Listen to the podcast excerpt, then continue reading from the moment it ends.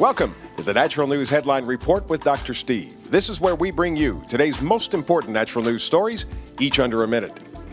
You know, for all the bad things in the world, from organized crime to various drug issues to white collar crime affecting our economic well being as a nation, why would any governmental body feel the need to raid a raw milk co op? On June 30th, 2010, a group of armed government agents from local, state, federal, and even the Canadian government illegally trespassed on private property and raided Rawsome Foods, a private food buying club in Venice, California. Nevertheless, the guns drawn, the agents tore through the property, stealing computers, raw dairy products, honey, all while holding some of the volunteer workers hostage for several hours, even though, as a private club, not selling to the public at large, they didn't break any law. When the agents finally left, they took with them thousands of dollars in private property as well as the surveillance footage of their armed rampage. This was their second such maneuver. Same thing happened five years earlier. With a military type attack like that, the question then follows who is threatened? Who is harmed by drinking milk the way it's been through the entirety of human history? You answer that question, and you know who is behind this attempt to destroy raw milk movement. Not to mention other groups wishing to give consumers real choices when it comes to their health and wellness. You know, if anything shows the hand of big pharma and big medicine better than this next story, I haven't seen it yet. New research out of the University of Washington has some astounding new propositions for the use of Viagra, an erectile dysfunction drug made by Pfizer. According to the report, young boys with Duchenne muscular dystrophy can benefit from taking the drug because it allegedly treats the heart problems that typically emerge as a result of this disease. Well, eager to expand the scope of Viagra's prescribed uses, some researchers are now claiming that the drug helps to treat all kinds of diseases and conditions, even though it is linked to hearing loss, infertility, and nerve damage, among other things. But none of this has stopped co authors Stanley Froehner, a professor of physiology and biophysics, and Joe Beavo, a professor of pharmacology at University of Washington, from suggesting that Viagra now be used on adolescent boys. Froehner and Beavo have even suggested that the young boys between the ages of 8 and 12 be given Viagra as a preventative measure before they even show any signs of heart problems.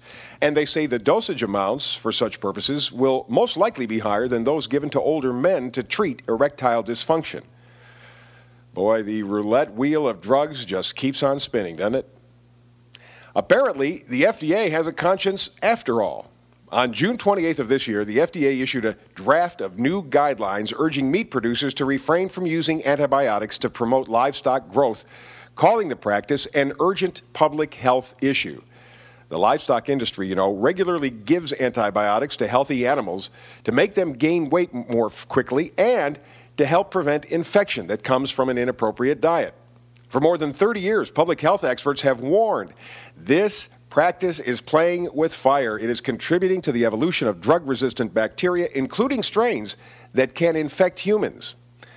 Well, apparently the time is now here, or it is very, very close.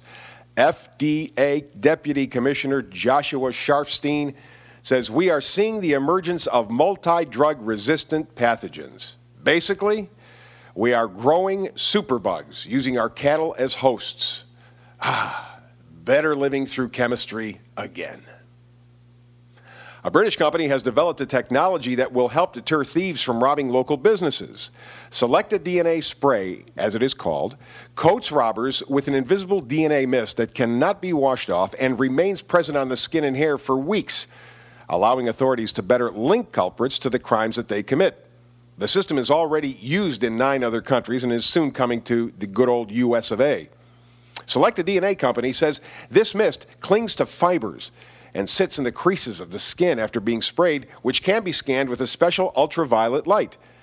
Proponents of the system say the mist provides the solid evidence needed to prove the guilt of criminals, assuming, of course, and this is a huge assumption, that the mist is sprayed on the bad guys only and not innocent bystanders in the proximity. Now, what can go wrong here? Hey, some additional stories you might want to check out. Anxiety can be treated naturally, according to a new report. Find out how. Children with ADHD should stay away from this cooking utensil. Find out which one. And the odds of finding life on the moon just got better. Find out why. Those are the Natural News headlines for today. Check naturalnews.com each day for more news articles, videos, and special reports. I'm Dr. Steve.